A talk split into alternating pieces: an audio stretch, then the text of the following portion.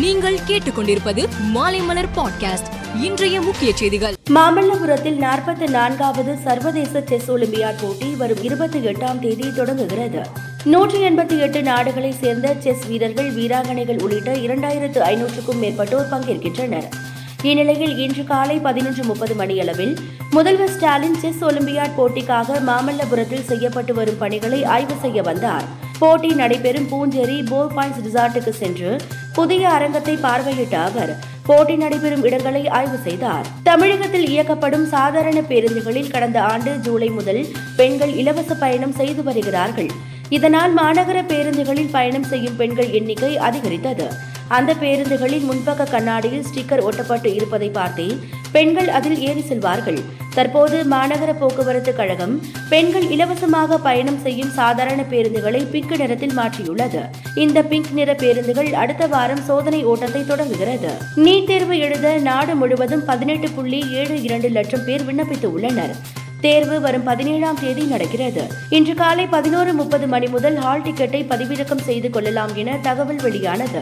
இதையடுத்து இன்று காலை நீட் தேர்வு ஹால் டிக்கெட் இணையதளத்தில் வெளியானது. விண்ணப்ப எண் பிறந்த தேதியை பதிவு செய்து ஹால் டிக்கெட்டை பதிவிறக்கம் செய்து கொள்ளலாம் என தேசிய தேர்வு முகமை அறிவித்தது. ஆங்கிலம் ஹிந்தி தமிழ் உட்பட பதிமூன்று மொழிகளில் இத்தேர்வு நடத்தப்படுகிறது. ஜார்க்கண்ட் மாநிலம் தியோகர் மாவட்டத்தில் தியோகர் விமான நிலையத்தை பிரதமர் நரேந்திர மோடி இன்று திறந்து வைத்தார். நானூற்றோரு கோடி ரூபாய் செலவில் கட்டப்பட்டுள்ள இந்த விமான நிலையத்திலிருந்து தியோகர் கொல்கத்தா இண்டிகோ விமானத்தை பிரதமர் கொடியசைத்து தொடங்கி வைத்தார். விமான நிலையத்தில் இரண்டாயிரத்து ஐநூறு மீட்டர் நீள ஓடுபாதை உள்ளது. இது Airbus A three two zero விமானங்கள் தரை இறங்குவதையும் புறப்படுவதையும் கையாளும்.